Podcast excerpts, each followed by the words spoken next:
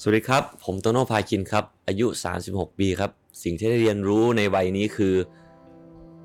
ทำหน้าที่ของตัวเองให้เต็มที่นะครับ แล้วก็จะดีมากถ้าเกิดว่าเรามีแรงเหลือทำเพื่อคนอื่นด้วย Listen to the Cloud เรื่องที่ The Cloud อยากเล่าให้คุณฟัง Coming of Age บทเรียนชีวิตของผู้คนหลากหลาย และสิ่งที่พวกเขาเพิ่งได้เรียนรู้ในวัยนี้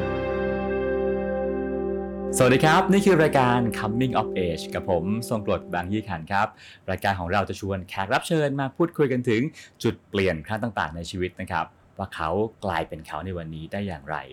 รายการของเราจะอัปเดตกันทุกๆวันอังคารนะครับ เพราะฉะนั้นหากไม่อยากพลาดเรื่องเด่นเรื่องเด่นเรื่องดังนะครับ กดติดตามไว้ครับผม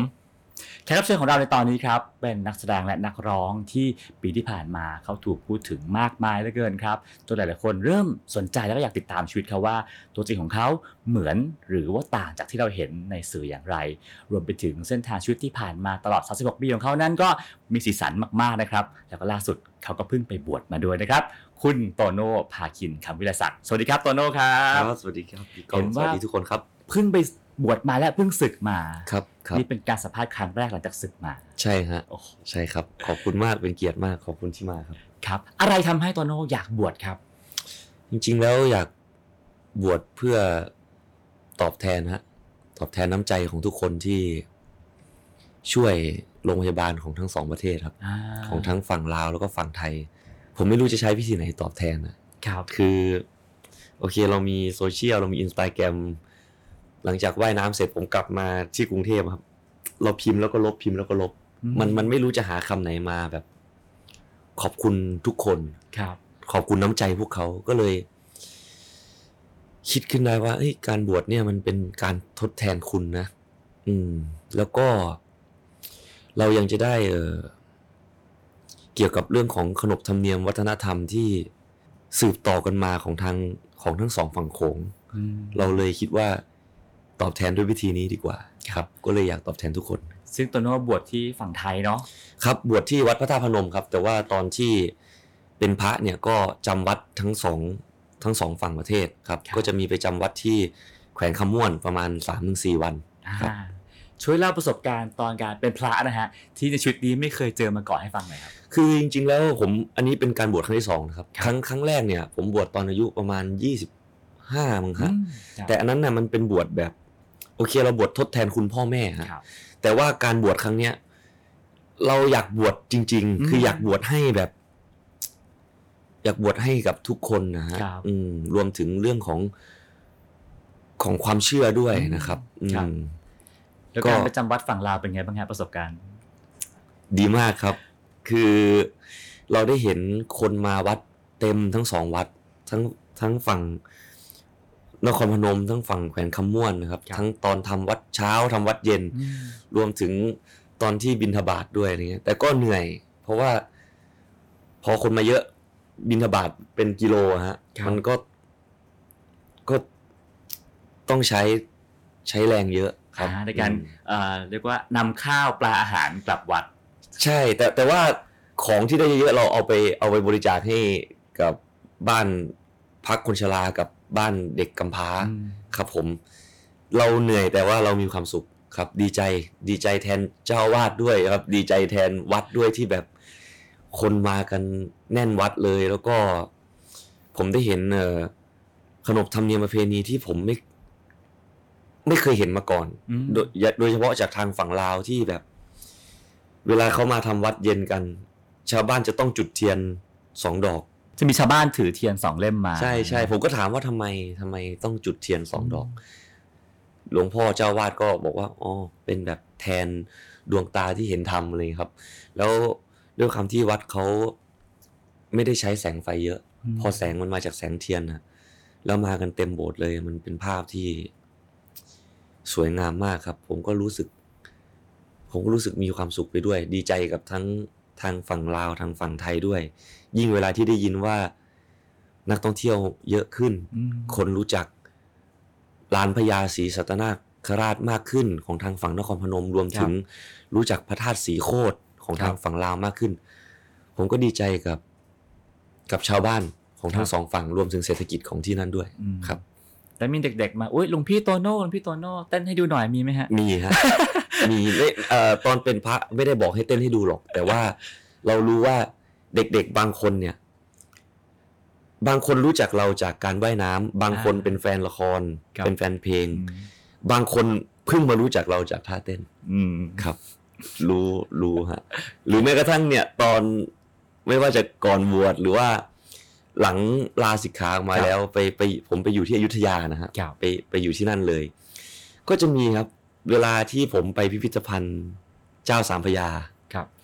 เราจะเจอกับทัศนศึกษา อืม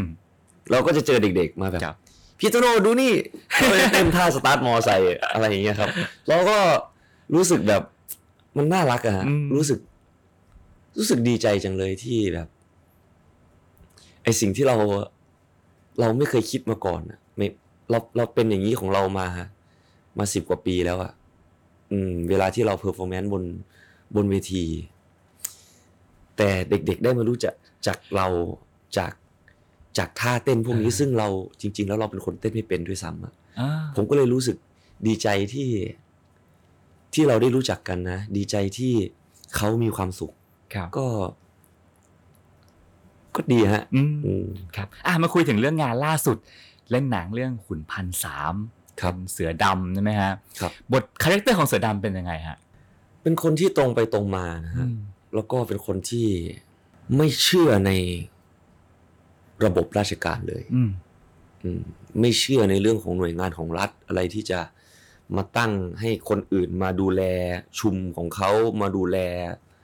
จังหวัดเขาครับมาดูแลบ้านเขาตำบลเขา เขาเชื่อในอุดมการณ์ของเขาเองครับ อาจจะเรียกว่า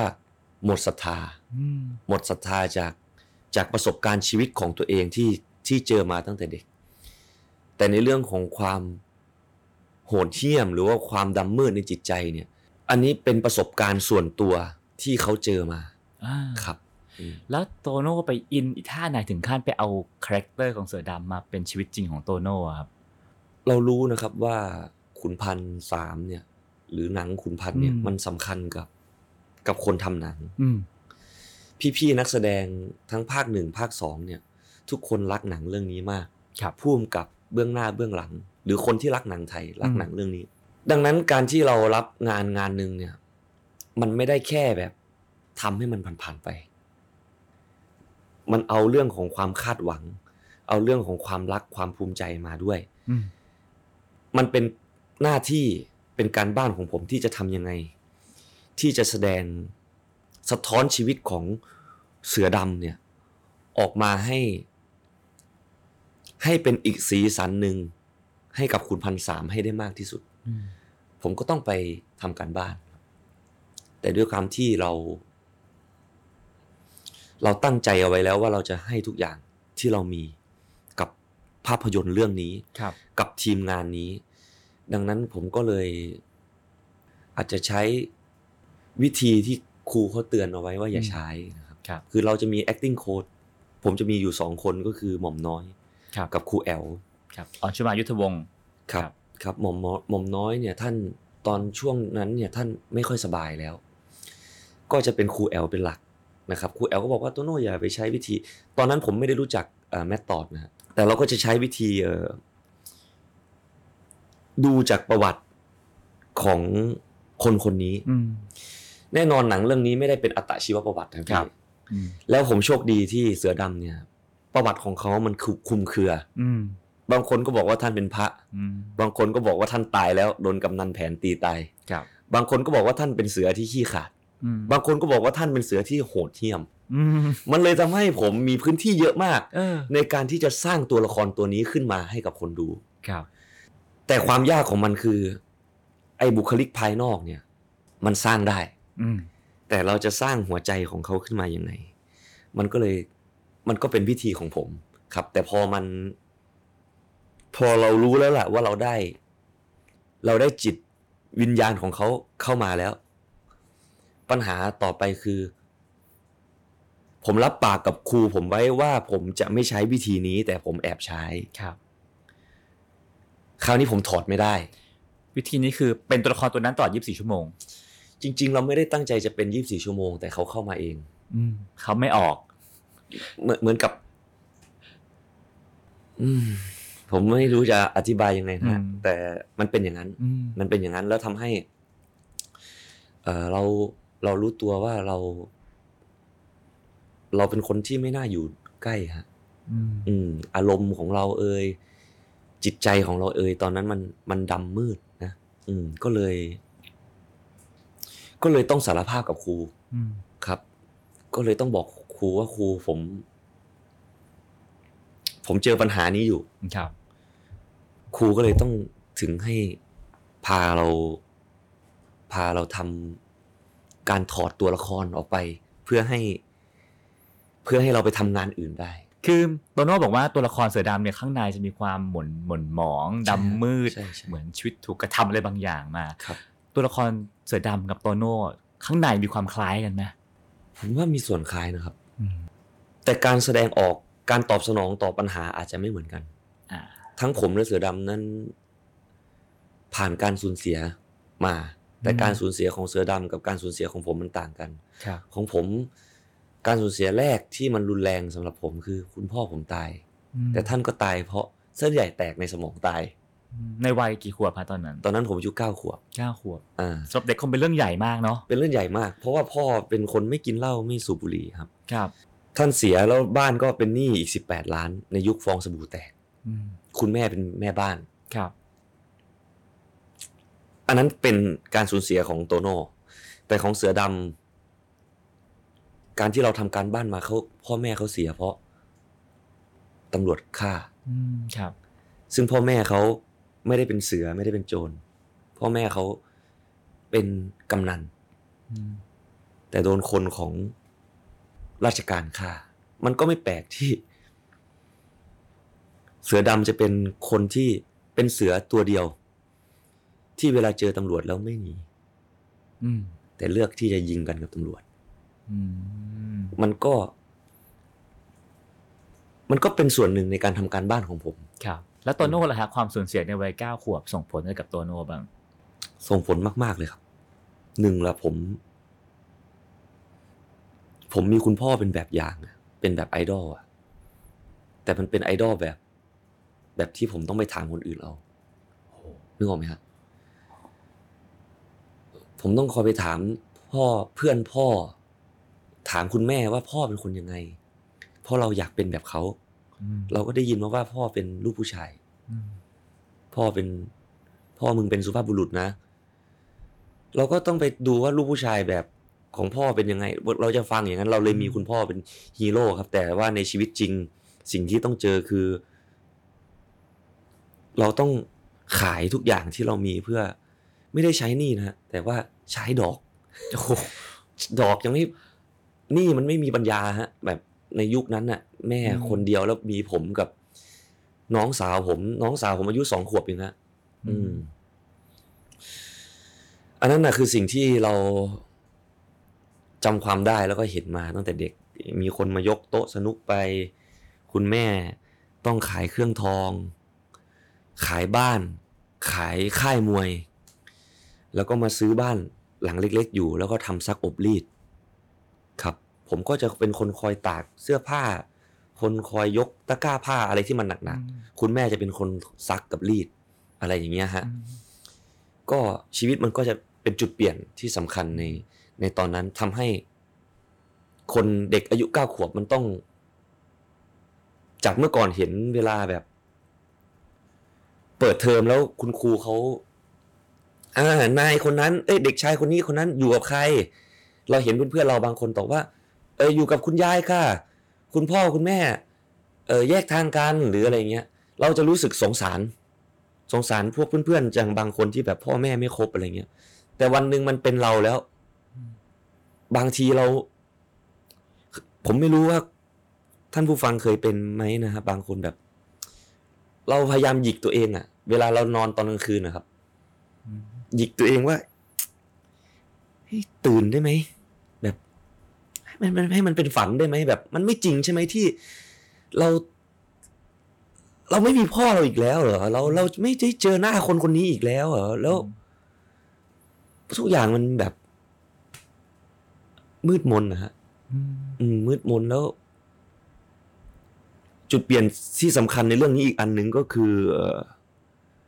การได้เห็นสมุดบันทึกของคุณแม่ครับ ครับ ตอนตอนแรกเราจะยังไม่มีตังค์ไป ยังขายบ้านเดิมไม่ได้นะฮะ เราต้องไปขออยู่บ้านญาติ เวลาจะนอนเนี่ย เราจะเห็นแม่เรายังไม่หลับ จะแม่จะเขียน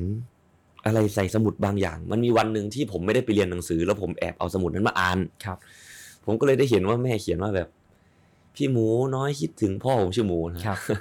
น้อยคิดถึงพี่หมูจังเลย น้อย น้อย อยากไปอยู่กับพี่หมูจังอืมแต่ว่าติดที่ น้อยต้องเลี้ยงลูกของเราสองคน คือคุณแม่อยากตายครับ แต่ว่าตายไม่ได้ เพราะ ต้องดูแลผมกับน้อง เป็นสิ่งที่ฝังใจผมว่า อะไรที่แม่สูญเสียไป ผมจะเอากลับคืนมาให้หมดเลยอืมตอนนั้นเป็นเด็กฮะครัผบมคิดไม่ออกหรอกว่าผมจะต้องเป็นหมอ เป็นวิศวะ หรือทำอาชีพอะไร แต่รู้แค่ว่า ถ้าเมื่อไหร่ที่ถ้าผมมีโอกาสเมื่อไหร่ ผมจะหาเงิน เอามาช่วยแม่ผม ผมจะไม่อยากให้แม่ผมต้องมาใส่เสื้อผ้าขาดขาดๆเมื่อก่อนผมเห็นคุณแม่ผมสวย แต่ทุกวันนี้ผมเห็นคุณแม่ผมแบบ เหนื่อยอืมลำบากอะไรเงี้ยฮะมันก็เป็นสิ่งที่ฝังใจเด็กคนหนึ่งอืมมันเลยเป็น มันเลยเป็นสิ่งหนึ่งที่ทำให้ผม ไม่เคยยอมแพ้เลยฮะผมแพ้นะฮะผมมีทั้งแพ้และชนะ เวลาที่ผม ไม่ว่าจะเป็นการเรียน ไม่ว่าจะเป็นการแข่งขัน หรือว่าการทำทำธุรกิจ ผมมีแพ้มีชนะ แต่ผมไม่เคยยอมแพ้เลยครับแพ้ก็แพ้ไป แต่ว่า ผมยินดีที่จะจะสู้ต่ออะไรเงี้ย ถึงแม้ว่าบางทีโอกาสมันน้อยอะอืมคนอย่างผมอะคนที่มาจาก จากชนบทอย่างผม โอกาสมันไม่เยอะอยู่แล้วฮะอืมแต่เราบางทีเราจำเป็นต้อง ต้องวัดกับมัน ครับ ก็เลยเป็นแบบ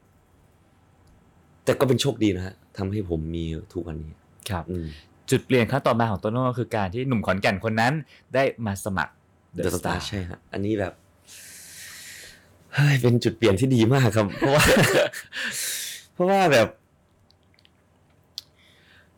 ก่อนหน้านั้นเราเราทำทุกอย่างเลยนะฮะอย่างเดียวที่ไม่ทำเลยคือยาเสพติดครับ นะครับ นอกนั้นนะ เช่นอะไรบ้าง เช่นอะไรบ้าง ก็จะมีทวงหนี้กับเดินโพยบอลนะฮะทวงหนี้กับดูเดินโพยบอลนะใช่ฮะทำตอนนั้นมันยังไม่ได้มีเอ่อออนไลน์อะครับ แล้วก็ทำก็มีที่ทำผิดกฎหมายอ่าครับ ถ้าเวลาที่ ไม่เป็นตามที่ตกลงกัน ก็จะมีผมมีกลุ่มเพื่อนที่เป็นคนคอย คอยทำให้มันเป็นไปตามที่ตกลงกันอืมก็คือเก็บตังค์มาให้ได้ว่างั้นใช่เถอะไหมใช่ฮะแต่ว่า อันนั้นก็เป็นวัยรุ่นนะอ่าทำกับไม่ได้ไปทำกับคนที่อายุมากกว่าเลยเป็นทำในในโรงเรียน ครับผม ใช่ฮะแต่ทำไมถึงเลิกล่ะฮะเพราะเดอะสตาร์อืม จริง ๆ แล้วผมทำยาวเลยฮะเพราะมันเป็นทางที่หาเงินได้ง่ายและเร็วอย่างนี้เหรอครับ ไม่ดีอีกแน่ๆเลยฮะ มันสนุกฮะอ่าผมชอบดูฟุตบอลนะครับ อืม ผมมีทีมที่ผมเชียร์ครับ แล้วก็ ในยุคนั้นนะครับ ในยุคนั้น มันเป็นเรื่องปกติ อ่า ที่คนจะแทงบอล พี่เดินออกไปหน้าปากซอยพี่ก็เห็นใช่อืมร้านบาคาร่าพี่ก็เห็นโต๊ะบอลที่เปิดกันอย่างโจงแจ้งอยู่แล้วอ่าฮะเออทุกเดือนพี่จ่ายตำรวจครับอืมอืมแต่ผมไม่ได้เป็นพวก ไม่ไม่ได้ใหญ่ขนาดนั้น ผมเป็นแค่พวกตัวเล็ก ๆ ที่แบบ อยู่ในวังวนนั้นอืมครับ แต่ตอนนั้นทำเพราะว่าเออมันได้เงินสองมันสนุก เราชอบดูบอลอยู่แล้ว แล้วเราก็รู้แล้วว่า แทงเนี่ย ถ้าเป็นคนแทงนะฮะอืมยังไงก็จนฮะอืม ต้องเป็นโต๊ะ โต๊ะผมไม่รู้โต๊ะเจ๊งก็มีฮะอ่าแต่ถ้าเป็นคนเดินโพยอ่ไม่ว่าคุณจะแทงเลี้ยวภูลหรือแมนยู ผมได้ทั้งสองทางได้เปอร์เซ็นต์ถูกต้องฮะอ่าถูกต้องเออเออเออดังนั้นผมไม่ได้เป็นคนเล่นอ่าผมรู้แล้วว่าคนเล่นเนี่ย วันเนี้ยคุณรวยอืมแต่ถ้าคุณไม่หยุดพรุ่งนี้ครับคุณหมดอืมผมเคยเห็นคนที่โอ้โหถอย New Beetle มาเลยอืมสุดท้าย New Beetle อยู่ได้ประมาณสามเดือนอะไปทั้ง New Beetle ไปทั้งบ้าน ผมก็เห็นมาแล้วไงคครัรับบมันก็ทำให้เราแบบอืมนี่ไม่ใช่หนทางที่จะทำให้ผม มีชีวิตที่มั่นคง หรือว่าดูแลคุณแม่ผมได้อืมนะฮะแต่อย่างที่ผมบอกไป สิ่งที่ผมทำเป็นสิ่งที่ไม่ดีนะครับ ผิดกฎหมาย แต่ว่า ชีวิตของคนเราในช่วงเวลานั้น ๆ บางทีมันมีเหตุผลของมันอืมเราจะ หาเงินจากไหนที่ไม่ต้องมาขอเงินพ่อเงินแม่อืมแจกโบรชัวร์ก็แล้ว ปั่นจักรยานแจกโบรชัวร์ฮะได้วันละสองร้อยห้าสิบบาทครับก็มีไปเสิร์ฟอาหารก็มีอืมเปิดร้านนมก็มีเล่นครับดนตรีกลางคืนอืมก็ทำนะครับ ก็อย่างที่บอกแหละ พยายาม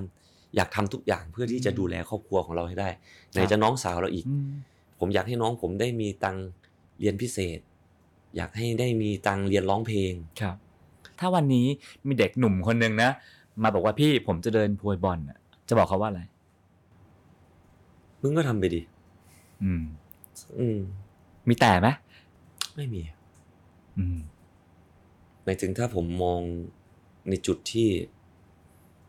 ที่มันเดินมาถามผมนะ อืม ถ้าผมได้เห็น บ้านพ่อบ้านแม่มันแล้ว อืม ผมอาจจะไม่ไปตัดสินมันอืม ว่ามันแบบ มึงแม่งโง่อะมึงมันทำผิดอะอืมแต่ว่าถ้ามึงไม่ได้เป็นคนไปช่วยเขา ไม่ได้เป็นคนแบบไอ้น้อง เฮ้ย อันนี้ผมให้ได้นะอืมอืมเอาไปเจอเป็นเรื่องธรรมดาฮะหมายถึงแบบ เห็นเด็กเสิร์ฟเห็นแก๊ปเห็นไลน์แมน การที่เราจะเพิ่มเงินให้เขาแถมให้เขาหรือเด็กปั๊มมันเป็นเรื่องปกติ แต่ถ้า มันเป็นเรื่องที่ใหญ่กว่านั้นจริง ๆ บางทีมันช่วยไม่ได้อืมมันช่วยทุกคนไม่ได้ครับคนเราต้องสู้ด้วยตัวเอง ต้องช่วยตัวเอง ถ้านั่นมึงคิดดูแล้วว่ามันเป็นหนทางที่ มึงดูแลคนที่มึงรักได้ แต่ แต่มึงต้องยอมรับผลที่ตามมาให้ได้นะอืมเพราะตัวผมเอง ผมไม่เคยโทษ ผมไม่เคยโทษเพื่อนนะฮะอืมผมไม่เคยโทษสังคม ถ้าเกิดอะไรขึ้น ผมไม่เคยบอกว่า เป็นเพราะว่าผมมาคบกับเพื่อนคนนี้อืมเป็นเพราะคนนั้นคนนี้ ผมเป็นคนเลือกชีวิตของผมเอง โอเค เราเลือกไม่ได้ฮะ ว่าเราจะเกิดมา ผมอยากอยากเกิดมามีพ่อแม่ที่ร่ำรวยจังเลย อยากเกิดมาสุขสบายจังเลย อันนั้นเราเลือกเกิดไม่ได้อะอืมแต่เราเลือกได้ว่าตอนที่เราอยู่เนี่ย เราจะเป็นคนแบบไหนอืมเราจะทำอะไรเราจะทำอะไรเพื่อใคร ในช่วงชีวิตนั้นที่พี่ก้องถามผม ผมต้องการใช้ชีวิตเพื่อคุณแม่เพื่อน้องสาวผมครับ ส่วนเดอะสตาร์เนี่ย เป็นจุดเปลี่ยนที่ให้แสงสว่างกับ กับชีวิตผมฮะครับยังไงฮะ มันมันเปลี่ยนชีวิตโตโน่ในวันนั้นไปยังไง คือ เรื่องนี้เริ่มมีรอยยิ้มนะ ครับผมครับผมคือคือในความคิดของผมตอนนั้นฮะครับ การที่จะมีชีวิตที่ดีได้เนี่ย ต้องเป็นไม่เป็นแบบนักมวยไปต่อยได้เหรียญโอลิมปิกอะฮะครับแบบพี่สมรักพี่อ่าวิจารณ์พลฤทธิ์พี่ครับสมจิตจงจอหออย่างเงี้ยก็เป็นนักร้องอ่าเป็นหมอลำเป็นอะไรงี้ที่แบบ อันเนี้ยคือพวกที่แบบถ้าดังปุ๊บขึ้นมาปุ๊บชีวิตมันเปลี่ยนได้เลยอืมมันไม่ต้องแบบใช้เวลาแบบ แบบนานครับ เออ ผมก็ไป ไปเนี่ย จริง ๆ แล้วก็ไม่ได้ ไม่ได้มีความคิดแต่แรกด้วยนะฮะ ว่าจะไปอืมไปประกวด คือเราเราก็ทำงานของเราอยู่แล้วนะครับทำร้องเพลงอยู่แล้ว ตอนนั้นตอนนั้นมาทำตู้เติมเงินมือถือแล้วครับครับนึกออกไหมฮะตู้เติมเงินมือถือที่จะตั้งตามใกล้ๆเซเว่นนะฮะอ่าอ่าอ่าจะไปหยอดเหรียญสมมติคุณเติม 50 บาท แต่คุณตอนนั้นคุณเติม 52 บาท ผมได้ครับกำไร 2 บาทอะไรเงี้ยครับผมได้กำไรผมก็ซื้อเพิ่มเรื่อยๆในขอนแก่นผมก็ครับมีประมาณ 7-8 ตู้แล้วตอนนั้นอ่า ตอนนั้นมันมีตู้เติมเงินในเขาเรียกหลังมอครับขอนแก่นมอขอนแก่นจะมีหลังมอมันจะมีผับผับมีร้านต่างๆ เราก็ไปเอาเงินตู้เติมเงินมือถือ รวมถึงเอ่อไปเก็บเงินโพยบอลนี่แหละ ครับครับ เจอทีมงาน The Star อืมตอนนั้นไม่รู้ครับไม่รู้ว่าเป็นทีมงาน The Star เขาก็เดินตามครับ ผมก็คิดเป็นตำรวจ ผมก็เดินหนี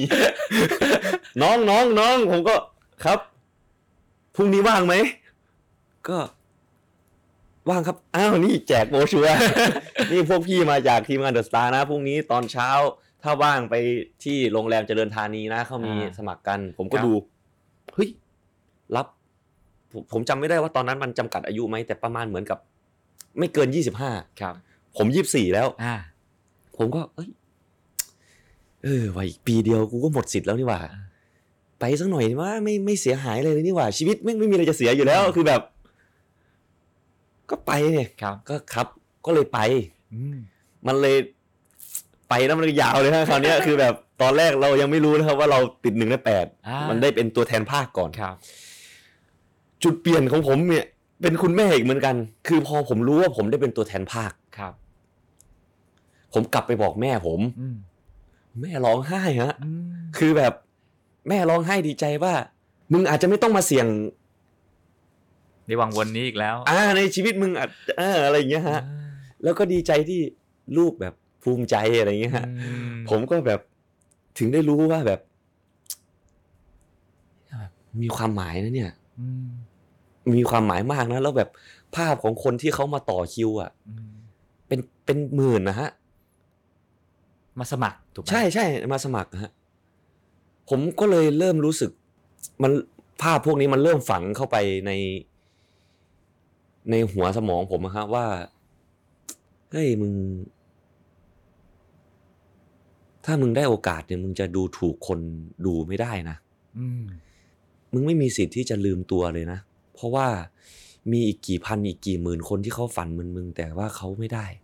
เขาเก่งกว่ามึงด้วยอืมเขาหล่อกว่ามึงด้วย แต่มึงได้โอกาสนั้นอืมมันเลยเป็นสิ่งที่ต่อยอดฮะ ว่าในเมื่อเราไม่เคยเรียนร้องเพลง เราไม่มีพรสวรรค์ เราจะพัฒนพัฒนาตัวเองยังไง เพื่อตอบแทนคนที่เพื่อคนดูของเรา เพื่อ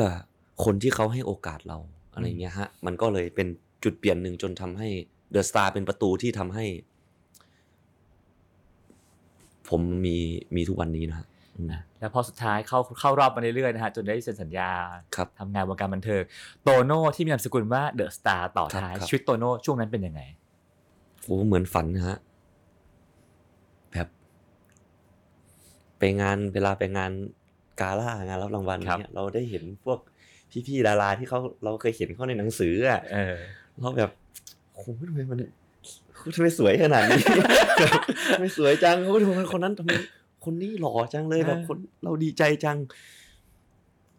มันมีความสุขครับ มันมีความสุขแล้วมันก็เหนื่อย แต่ว่าไอความเหนื่อยของเราถ้าเทียบกันกับสิ่งที่เราเจอมานะฮะอืมโอ้ยผมจำได้พรีเซนเตอร์ตัวแรกผม เป็นโทรศัพท์มือถือฮะครับ ผมไม่รู้ ผมไม่รู้เรื่องเงินเลยนะฮะผมครับรู้แต่ว่าผมคุยกับตกลงกับแม่ไว้ว่าแม่ต่อไปนี้เนี่ยน้องมั่นใจว่าน้องมีให้แม่ทุกเดือน เดือนละสองหมื่นอืมมันสองหมื่นยิ่งใหญ่มากแล้วนะครับ ตอนนั้นน่ะ ครับ แต่ผมไปถ่ายภาพนิ่ง วันเดียวครับ ผู้จัดการผมบอกว่า เออ ถึงตัวโน่เจ็ดแสนห้านะผมฮะเดี๋ยวแป๊บนึงนะไอ้แล้วตอนนั้นพูดแป๊บนึงนะพี่เท่าไหร่นะเจ็ดแสนห้า ผมตีบโครกลับไปหาแม่ แม่ เดี๋ยวโอนให้เดี๋ยวโอนให้ก่อนครึ่งหนึ่งเลย แม่แค่ถ่ายภาพนิ่งเจ็ดแสนห้าแล้ว ทีมเหมือนกับทีมตะกล้องอะครับ งงอะ วันที่ผมถ่ายอะเออแบบโหพี่ไม่ได้เจอนานแล้วนะคนที่แบบมี energy แบบแบบไม่ไม่รู้สึกแบบเหมือนกับ alert อยู่ตลอดเวลาในใจผมโหมึงอย่าว่าแต่วันหนึ่งเลย ให้กูถ่ายเจ็ดวันน่ะ ให้กูวันละแสนกูก็ทำได้ คือแบบ คือเพราะมันมัน มันยิ่งกว่าฝันฮะอืมมันยิ่งกว่าฝันแล้ว แล้วสิ่งที่ตามมาคือแบบ เออ เราได้เจอกับ ด้วยความที่ตอนอยู่อยู่ที่ในบ้าน The Star นะฮะครับเขาเขาเขาไม่ให้เราอ่านข่าวอะไรเลยอืมอืมเราไม่รู้เลยว่ามันมีแฟนคลับ มันไม่มีมันมีอะไรครับเขาบอกแต่ว่าคนที่มาดูเนี่ยเขาจ้างมาเป็นอืมเอ็กต้าครับที่ที่มาถือป้ายไฟอะฮะครับ จนเราออกมาจากบ้านแล้วเรามางานจริง ๆ แบบโห ว่าไม่ใช่เอ็กตาแล้ว มาเต็มมาเต็มเลยอะไรเงี้ยมาเต็มเลย เวลาพวกเราไป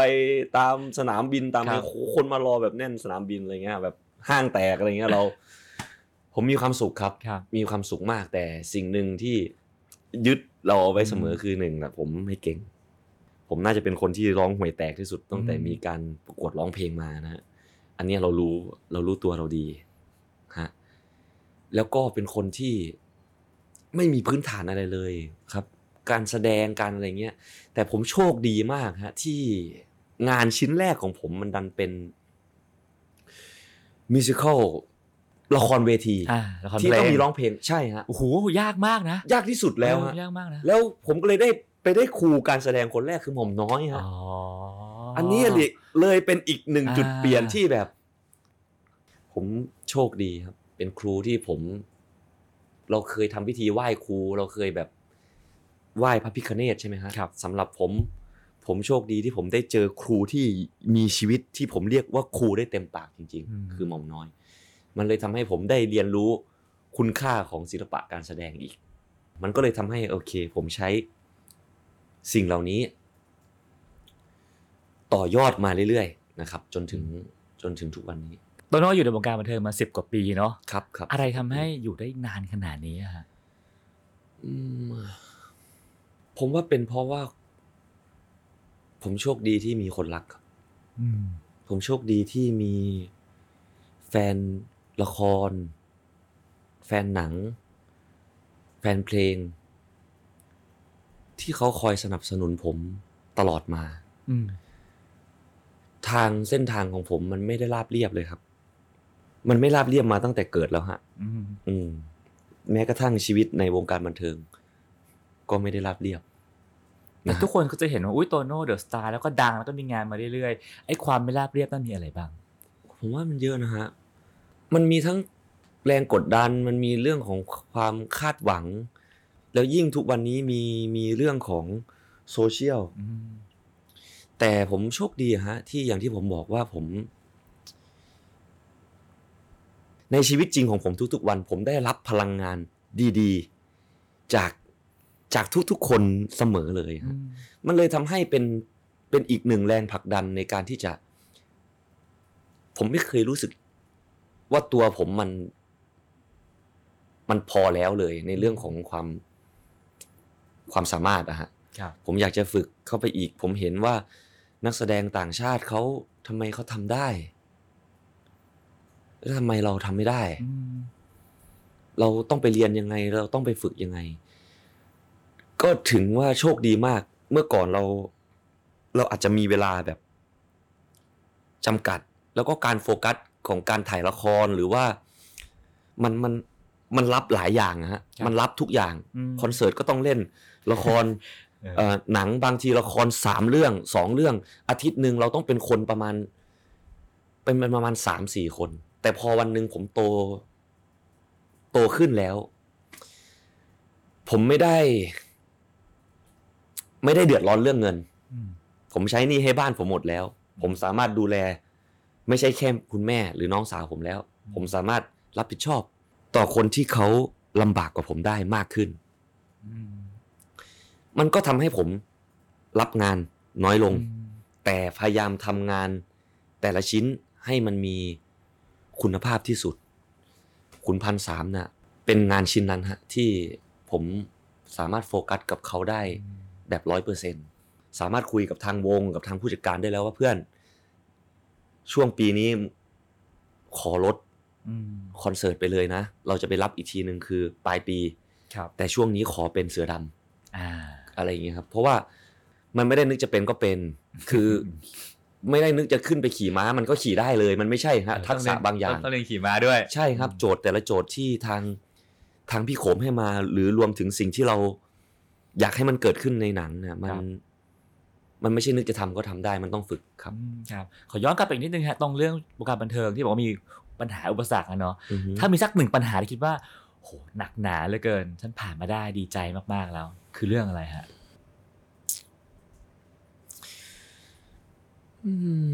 มมีเยอะนะฮะ ผมก็ว่าเยอะนะฮะ มีเยอะฮะมีเยอะ จะบอกว่าไงดีอะความความรู้สึกของเราเวลาที่เจอแต่ละปัญหามันก็ดัน มันก็ดันอยู่ในช่วงคนละอายุอะพี่อ่าครับ อืมตั้งแต่ยี่สามมาจนถึงตอนนี้กำลังจะสามสิบเจ็ดครับ มุมมองมันมัน มันก็ต่างกันออกไปครับแต่สิ่งหนึ่งที่ ที่มันสอนผมครับ คือไม่ว่าเราจะเจอกับปัญหาอะไรก็ตามในชีวิตนะฮะผมกับมีความรู้สึกหนึ่งที่แบบ อันนี้ไม่รู้ถูกหรือผิดนะ แต่ครับสำหรับผมมันดันเป็นอย่างนั้นคือ ดีจัง ดีจังที่เราไม่ยอมแพ้อืมดีจังเลยที่เรา เรารู้ว่าเรากำลังทำอะไรอยู่อืมเพราะว่าถ้าเรา ถ้าเมื่อไหร่ก็ตามที่เราแบบ เอาตัวเราเองไปอยู่กับกับปัญหาทุกๆปัญหาเลยอะบางทีมันยากนะฮะ ที่เราจะเดินผ่านมันมาครับ หรือจะเดินต่อได้พี่ไม่ไม่รู้ว่าพี่ก้องหรือคนดูจะจะเข้าใจไหมนะ แต่ผมเชื่อว่าทุกคนทุกคนไม่ใช่แค่ผม ทุกคนเจอปัญหาในชีวิตอยู่แล้วอืมปัญหามันแตกต่างกันออกไป แต่โชคดีมากที่ไม่ยอมแพ้ฮะอืมครับ แล้วมันทำให้เรา เราไปเปรียบเทียบได้กับแบบ พี่ลองดูสิ ดาบหรือพระขันน่ะ กว่ามันจะเป็นดาบได้ กว่าจะเป็นดาบที่ดีได้อะฮะโหมันผ่านร้อน ผ่านไฟมากี่รอบฮะ มันหลอมกี่รอบ มันโดนค้อนเนี่ยทุบโดนตีกี่กี่พันครั้งกว่ามันจะแหลมจะคมอะ ดังนั้นกับชีวิตของคนเราก็เหมือนกันฮะ ต้องผ่านกับปัญหา ที่มันเหมือนกับไฟหรือผ่านกับความเจ็บปวดจากการโดนทุบด้วยค้อนน่ะ กี่ครั้งอะอืมกว่าจะเป็น กว่าจะเป็นดาบที่ดีอืมกว่าจะเป็นพักขันที่สวยงามครับ ดังนั้นผมผมเลยรู้สึก รู้สึกขอบคุณอืมขอบคุณที่เข้ามาขัด ขัดเกลาผม เข้ามาพิสูจน์ใจผมอืมครับ อะทีนี้มาถึงจุดเปลี่ยนครั้งถัดมานะฮะ คือครับเรื่องของ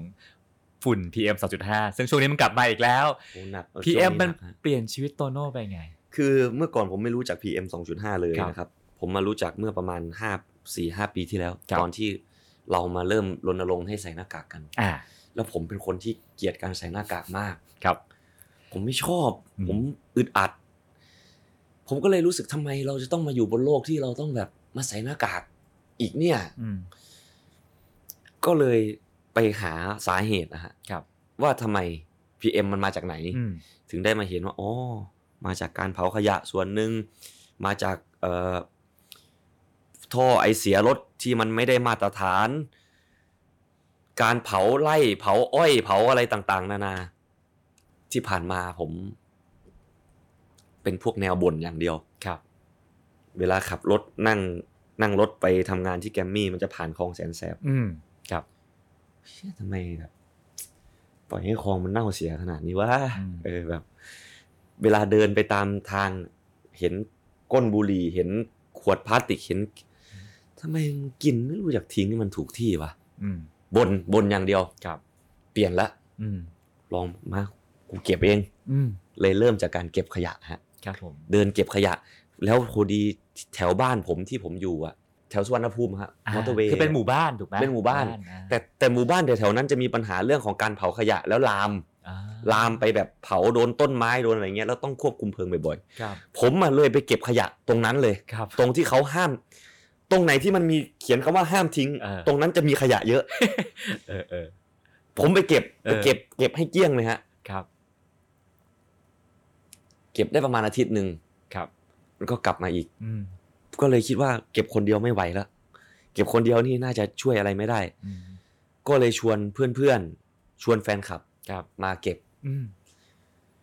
เก็บไปเก็บมาเลยต้องคิดว่าคนมันเยอะมากขึ้นเรื่อยๆเลย ต้องคิดชื่อโครงการแล้วล่ะ อืม ก็เลยใช้คือว่าเก็บรักอ่ารักที่มีแบบสรุปสีกันลันใช่ครับ ใช่ครับครับ ก็เลยเริ่มจากเก็บจากกรุงเทพเปลี่ยนเป็นเริ่มไป เก็บที่สัตหีบ เก็บที่ระยองอายุทยา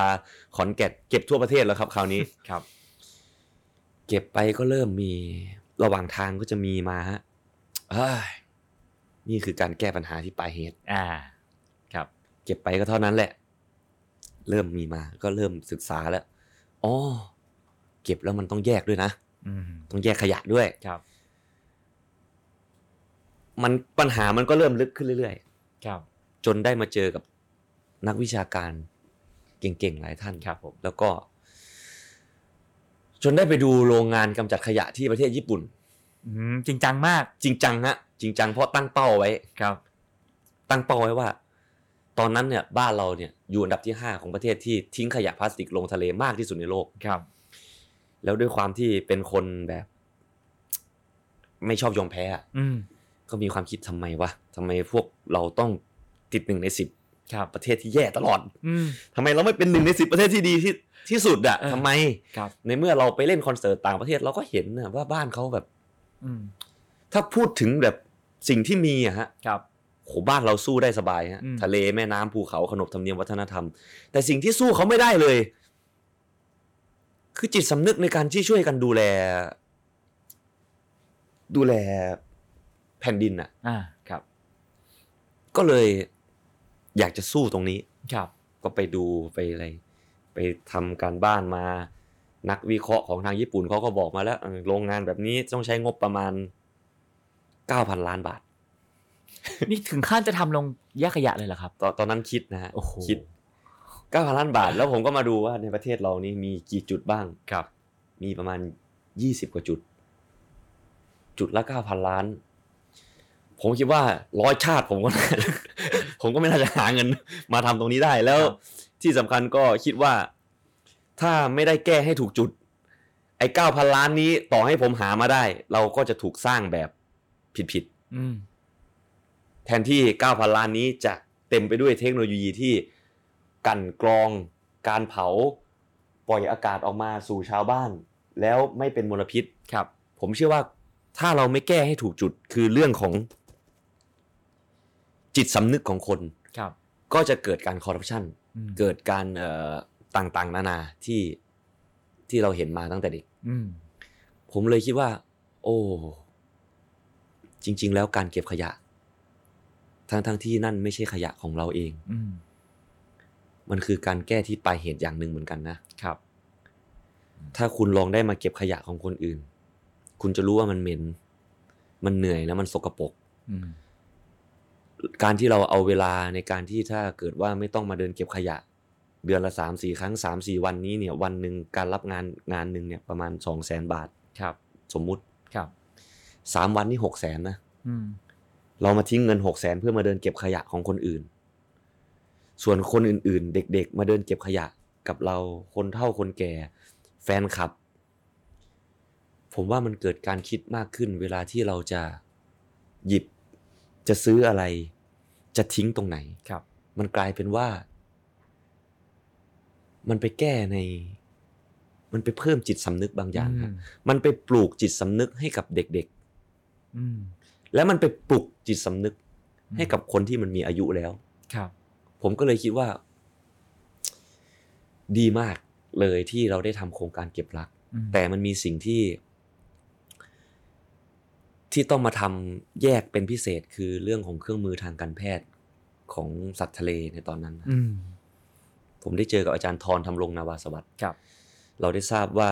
ทั้งฝั่งอ่าวไทยทั้งฝั่งอันดามันเนี่ย ค่อนข้างต้องการตรงนี้สูงอืม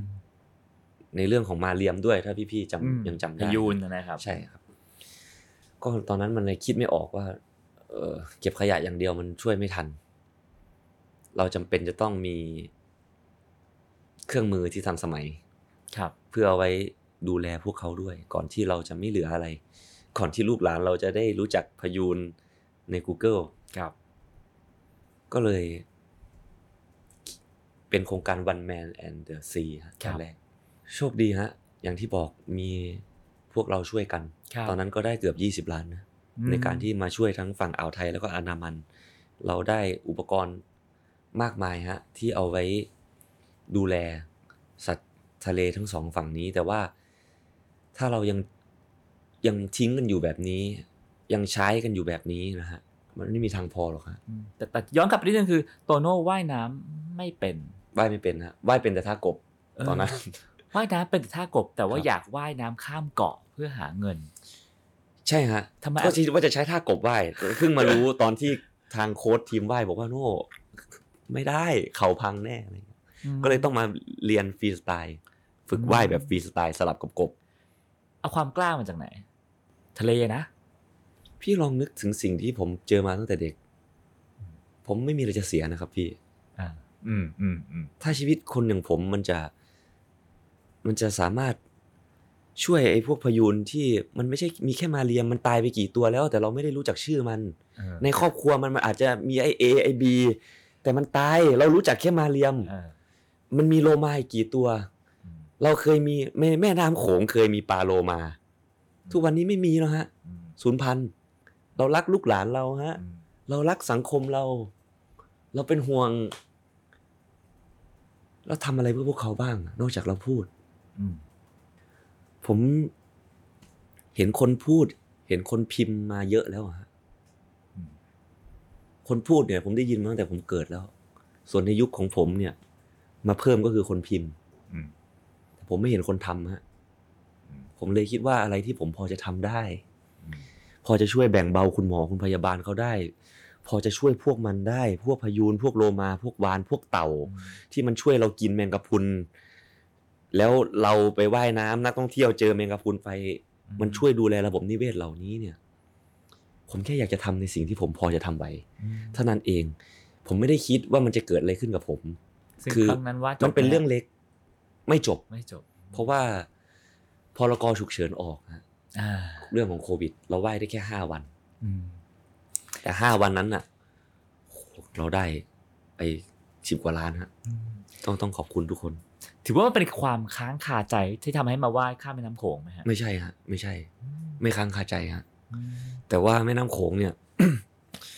มันได้มาไหว้เพราะว่าเหมือนเดิมฮะ เรารู้ว่า คุณหมอคุณพยาบาลทั้งสองประเทศเขาต้องการเครื่องมือที่เอาไว้เสริมครับเสริมกำลังของเขาอืมผมไปเล่นคอนเสิร์ตที่นครพนมครับครับ ได้เจอกับชาวบ้านอืมคุณโตโน่ได้ยินว่าเคย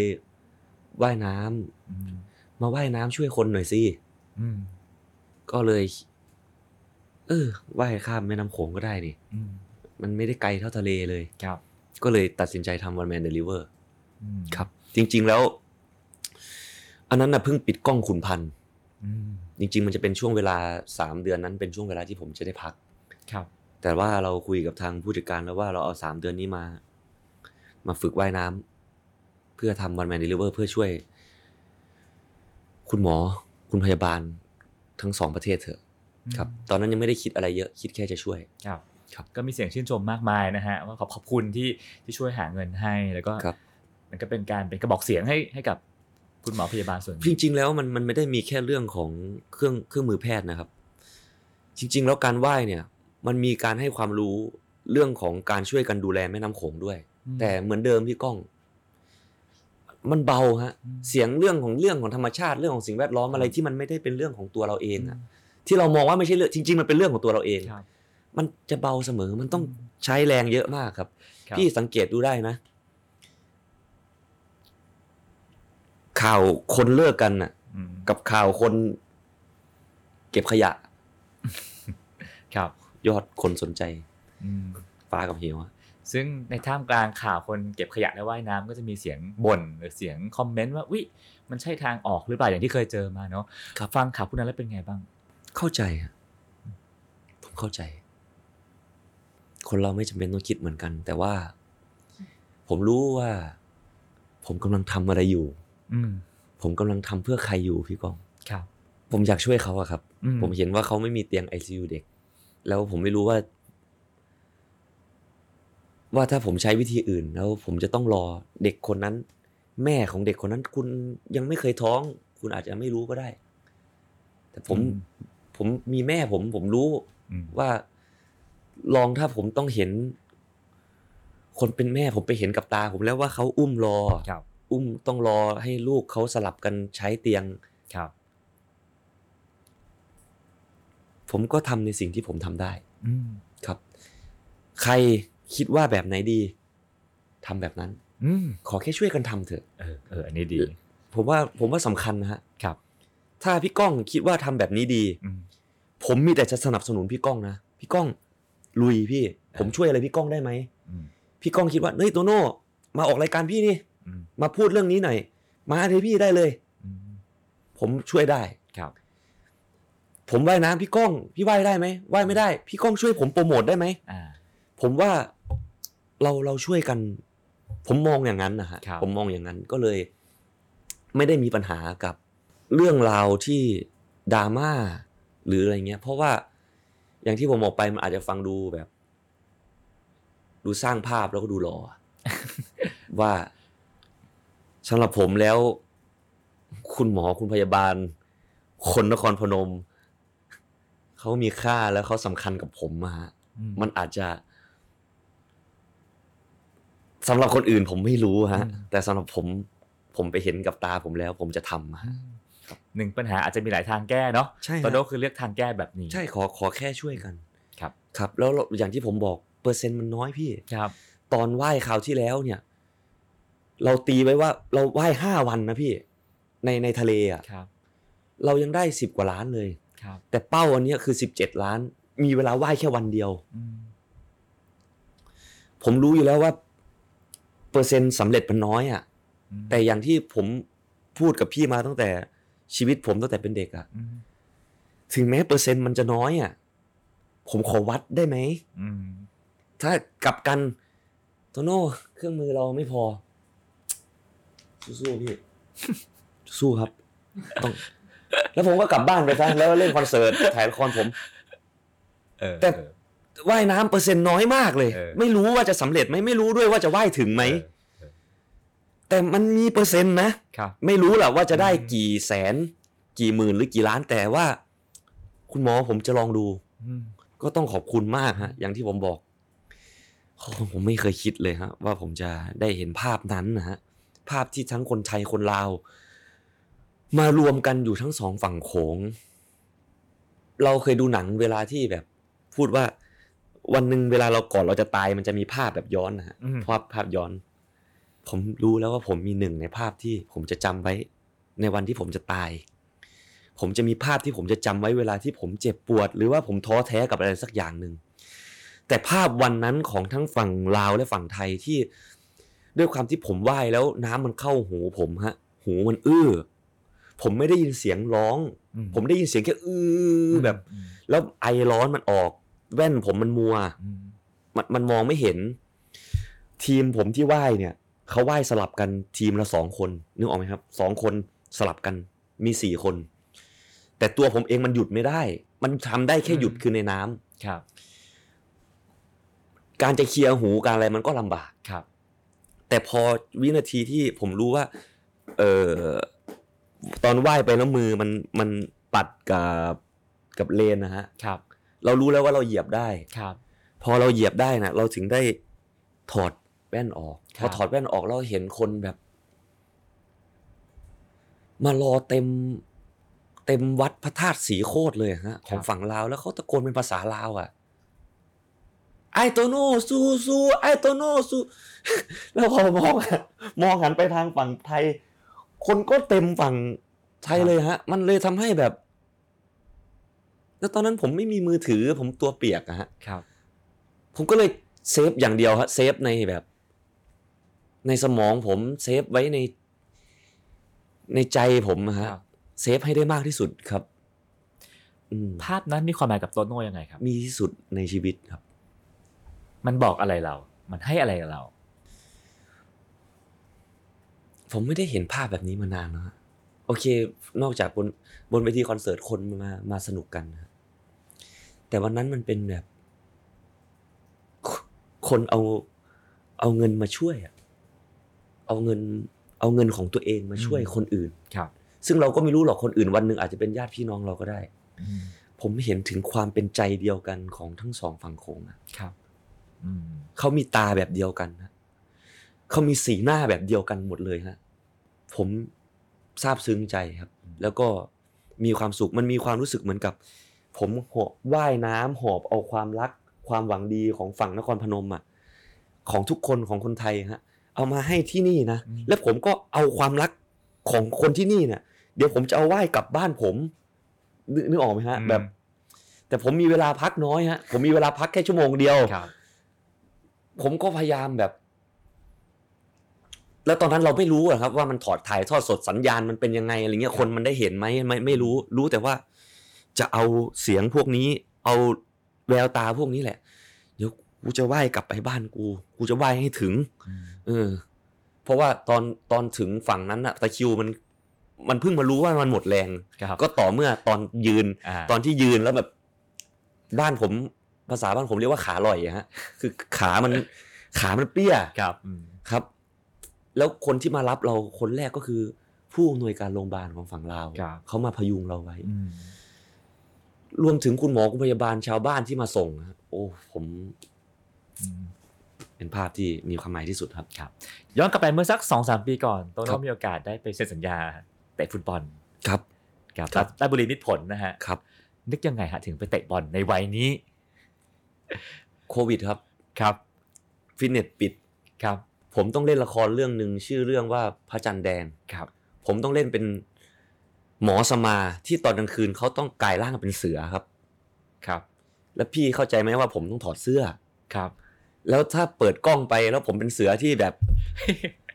เป็นหมอสมาที่คู่กำกับเขาอยากได้สื่อหุ่นแบบลีนๆนะครัฮะบ ผมน่าจะทำยากถ้าเกิดว่าผมไม่ออกกำลังกายครับผมมีเพื่อนที่เตะบอลเล่นด้วยกัน ก็คือจักรพันธ์พรใสเป็นนักเตะทีมชาติครัไทบยตอนนั้นจักรพันธ์เล่นให้ราชบุรีครับผมก็ถามจักร้าเอ่อราชบุรีเนี่ยฤดูกาลไทยลีกมันจะเปิดอะแล้วซ้อมกันยังไงวะฟิตเนสมันปิดอ๋อพี่เราซ้อมกันแบบแคมป์ปิดอ่าผมก็เอ้าเฮ้ยผมไปได้ไหมเออผมไปไปไปไปใช้ฟิตเนสเขาได้ไหมเออไม่ไม่ได้ว่าไปเตะบอลนะฮะครับ ผมไปใช้ฟิตเนสเขาได้ไหมเออได้เดี๋ยวเดี๋ยวผมคุยกับพี่ฟุกประธานสโมสรครับ พี่ฟุกบอกโอ้เรายินดีมาก ผมก็ไปเลยฮะครับ คือไปเช่าบ้านอยู่เลย ที่นั่นเพื่อใช้ฟิตเนสของสโมสรถูกต้องครับครับ ตอนเช้าครับ ส่วนตอนเย็นผมก็เห็นทีมเขาซ้อมกันอ่าผมเฮ้ยสนุกว่ะ แบบไม่ถึงแบบ พี่พี่เข้าใจไหมนอกจากเราเราเพิ่มกล้ามเนื้อแล้วเนี่ย การที่เราจะทำให้กล้ามเนื้อมัน lean อะเราต้อง cardio ด้วยนะอ่ามัมันมันไม่ได้แค่ยก weight อย่างเดียวครับ แล้วผมเป็นคนไม่ชอบวิ่งบนลู่อ่าผมเบื่อครับ ผมมาเห็นเขาวิ่ง ผมก็เลยถามพี่ฟุกอืมพี่ฟุกครับ ผมมามาซ้อมด้วยได้ไหมอืมถ้าผมไม่ถ่วง คือถ้าผมไม่ถ่วงการซ้อมอะไรเงี้ยครับ พี่อะลองมาซ้อมดูครับ พอมาซ้อมปุ๊บเออ มัน มันเก่งไม่เท่าเขาหรอก อืมแต่ว่า ผมพอจะ วิ่งได้ อ่า พอจะจ่ายบอลได้ พอจะเปิดบอลได้ ครับ ก็เป็นตัวเหมือนกับ เหมือนเป็นตัวฟรีอะฮะ อ่า เวลาเวลาถ้าพี่ๆเคยออกกำลังอ่ากายนะ เวลาการซ้อมของเขาเออมันจะมีแบ่งเป็นสีเสื้อใช่ไหมฮะ ใช่ใช่สมมุติว่าเขียวเขียวเนี่ยสู้กับส้ม อ่ามันจะมีไอ้ตัวหนึ่งใส่ใส่เสื้อสีอะไรก็ได้ อยู่ได้ทั้งสองทีม อ่าถ้าสมมุติไอ้เขียวนี่ได้บอลผมก็อยู่ทีมไอ้เขียวอืม ไอ้ส้มนี่ได้บอลผมอยู่ทีมไอ้ส้มอ่าโดยที่ผมไม่ต้องไปแย่งอ่าไปแย่งพวกมันนะครับ ในช่วงแรกเป็นอย่างนั้นอ่าคราวนี้มันเลยเริ่มแบบเฮ้ยมันเริ่มเข้าที่เข้าทางอ่าแล้วอ่ามันก็เลยเริ่มไปอยู่ทีมเขาได้จริง ๆ แล้วอ่ามันเลยเป็นที่มาของการ เออเซ็นสัญญาไหมเออเซ็นสัญญาไหมแต่ตอนนั้นน่ะ เราเรามีความคิดก็คือ เรารู้ว่าถ้าเพื่อนๆที่ดูบอลจะจำได้นะฮะคนดูเข้าไปดูไม่ได้ อ่า สโมสรเนี่ยไม่ไม่มีรายได้ครับ แล้วเราแต่สโมสรยังต้องจ่ายค่าตัวนักเตะเหมือนเดิมครับ รายได้เดียวจากสโมสรคือการขายเสื้อครับ เสื้อเราขายได้ฮะอ่า ก็คิดว่า อะอะไรไรแทที่นพอค่าฟิตเนสอะไรที่พอจะช่วยได้ สร้างสีสันได้อ่าก็ทำครับอืมครับโอ้คือที่มามันแค่นี้เองเนาะที่มาที่นั่นพอเลยคฮะนมาแบบนี่ไงมาเซ็นสัญญาเป็นพรีเซนเตอร์อันนู้นนี่นั่นก็ ฟังคำวิจารณ์เยอะๆก็คงเซ็งเหมือนกันเนาะไม่ฮะไม่ชินแล้ว ผมรู้ว่าว่าว่าผมทำเพื่อใครแล้วก็ ผมทำเพื่อคนที่เขารักผมอะฮะอืมครับ มันเริ่มจากตั้งแต่เด็กเราทำเพื่อแม่เพื่อน้องเรา ตอนนี้ผมสามสิบหกจะสามสิบเจ็ดผมอยากจะทำเพื่อ เพื่อคนไทย อะ ผมอยากจะทำเพื่อเพื่อนผม อยากจะทำเพื่อคนร่วมงานของผมครับ แต่คนที่เขาไม่ได้รู้จักผมครับ ไม่เป็นไรฮะอืมไม่ไม่เป็นไรอืมผมไม่ชีวิตผม ผมไม่เคยดูถูกใคร ผมไม่เคยตัดสินใคร จริง ๆ ฮะ ผมไม่ได้มีมีสิทธิ์อย่างนั้นครับ ไม่ได้ตัดสินคนจากการแต่งตัว ไม่ได้ตัดสินคนจากเพศ ไม่ได้แต่ตัดสินคนจากตระกูลของเขา ผมตัดสินคนจากสิ่งที่เขาทำอืมแล้วผมโชคดีตรงที่ ในทุกๆวันผมเจอแต่คนที่มาช่วยกันลงมือทำอืมนั่นคือคนที่ผมโฟกัส ความสุขของการเป็นโตโน่พาคินคืออะไร สมมติว่าพี่ได้เป็นโตโน่วันหนึ่งอะไรเงี้ยนะครับหรือเป็นโตโน่ปีหนึ่งอะความสุขของการได้เป็นโตโน่พาคินคืออะไร พี่อาจจะมีความสุขแบบ เวลาที่ทุกวันนี้พี่ไปเดินห้างหรือไปอย่างนี้พี่จะเจอกับ หลากหลาย ถ้าพี่เจอเด็ก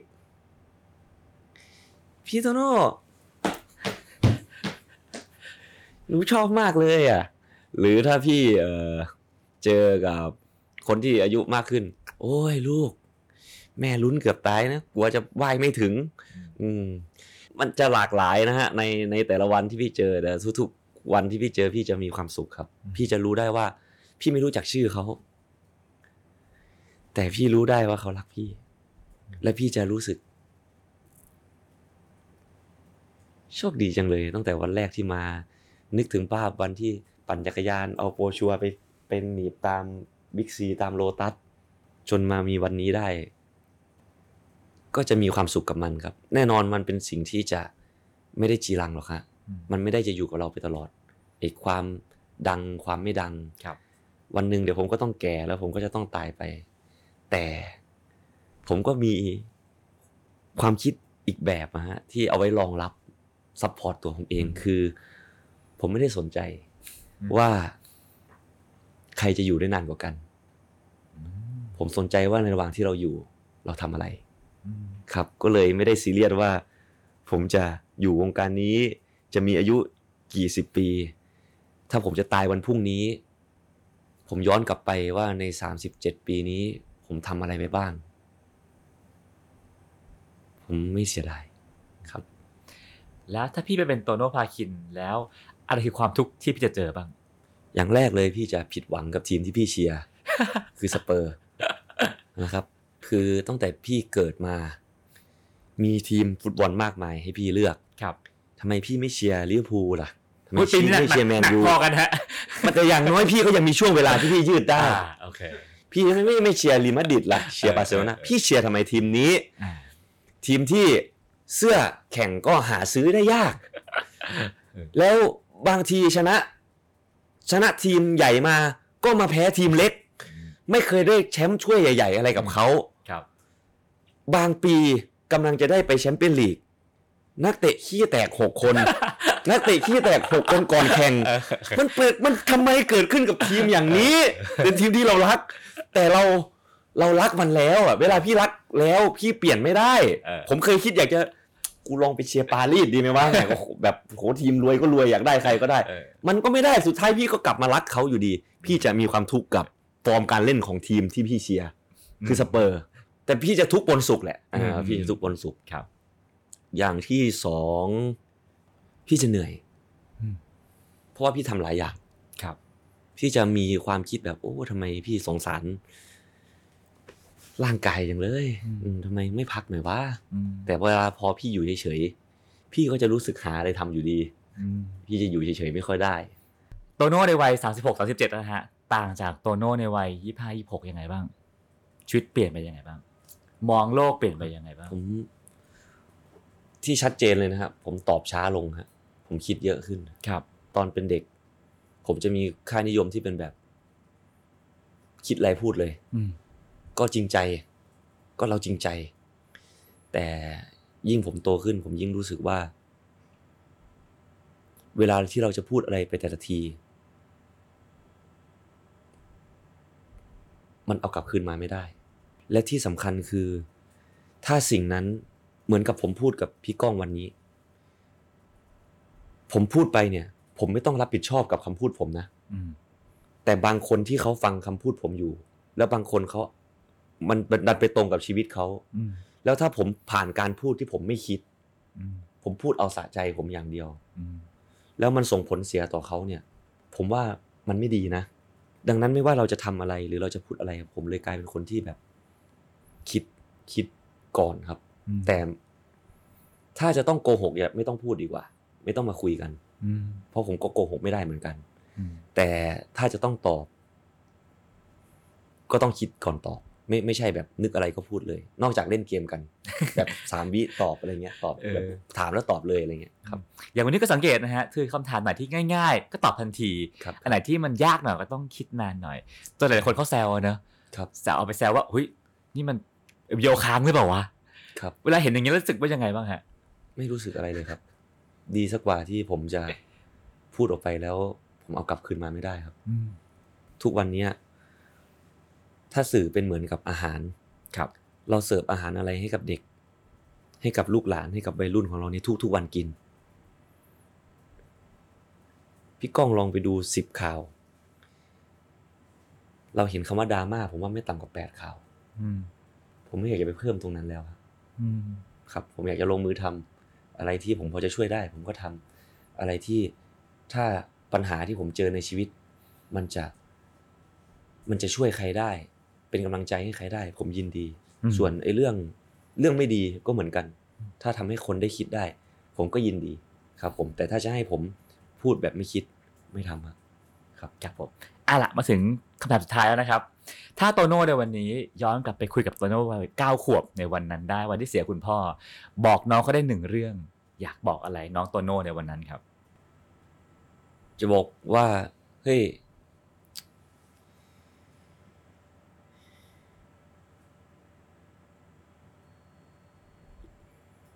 อย่ายอมแพ้นะ จะบอกว่า อย่ายอมแพ้นะไอ้น้อง แล้วก็จะบอกให้นะว่า มึงเป็นผลผลิตที่ดีมาก มึงเกิดกระดูกมึงเลือดมึง มาจากผู้หญิงผู้ชายที่เขารักกัน แต่ว่าแค่พ่อมึงอยู่กับมึงไม่ได้ เพราะพ่อมึงพ่อมึงตายแค่นั้นเอง แต่ว่าความรักเลือดของพ่อมึงอยู่ในตัวมึงนะ ดังนั้น อย่ายอมแพ้ ครับให้ดูแลแม่ ดูแลน้อง ให้ดีที่สุด อะไรอย่างเงี้ยฮะ ก็คงจะบอกกับมัน เพราะว่า ไอ้โตโน่เก้าขวบเนี่ย มันคงยังไม่รู้ว่า มันต้อง มันต้องเจอกับอะไรมากมายขนาดนั้นนะครับพี่กอฟอืมซึ้งเลยนะฮะ ฟังแล้วน้ำตาซึมตาม คือวันนี้ฟังโตโน่มาทั้งหมดรู้สึกว่าคำคำเดียวเนอะคือสู้อย่ายอมแพ้อย่ายอมแพ้ ทุก ๆ เรื่องจะปัญหาเล็กปัญหาใหญ่อย่ายอมแพ้สุดท้ายย้ำนะฮะไม่ไม่ใช่แพ้ไม่ได้เออชีวิตคนเรามันแพ้กันทั้งนั้นนะฮะ ถ้าใช่คุณคิดจะแข่งคุณคิดจะสู้อะฮะเออคุณแพ้ผมแพ้มากกว่าชนะอีกนะชีวิตผมอะเออเดอะสตาร์ผมก็ไม่ได้ชนะนะฮะผมได้แค่ที่สามนะฮะเออผมก็แพ้นะ ฟุตบอลผมก็แพ้นะ ต่อยมวยผมก็แพ้นะฮะอืไม่ได้ชนะทุกครั้ง หนังที่ทำเงินก็มีอืมหนังที่ไม่ทำเงินก็มีนะฮะอืมแต่ความสำคัญคือ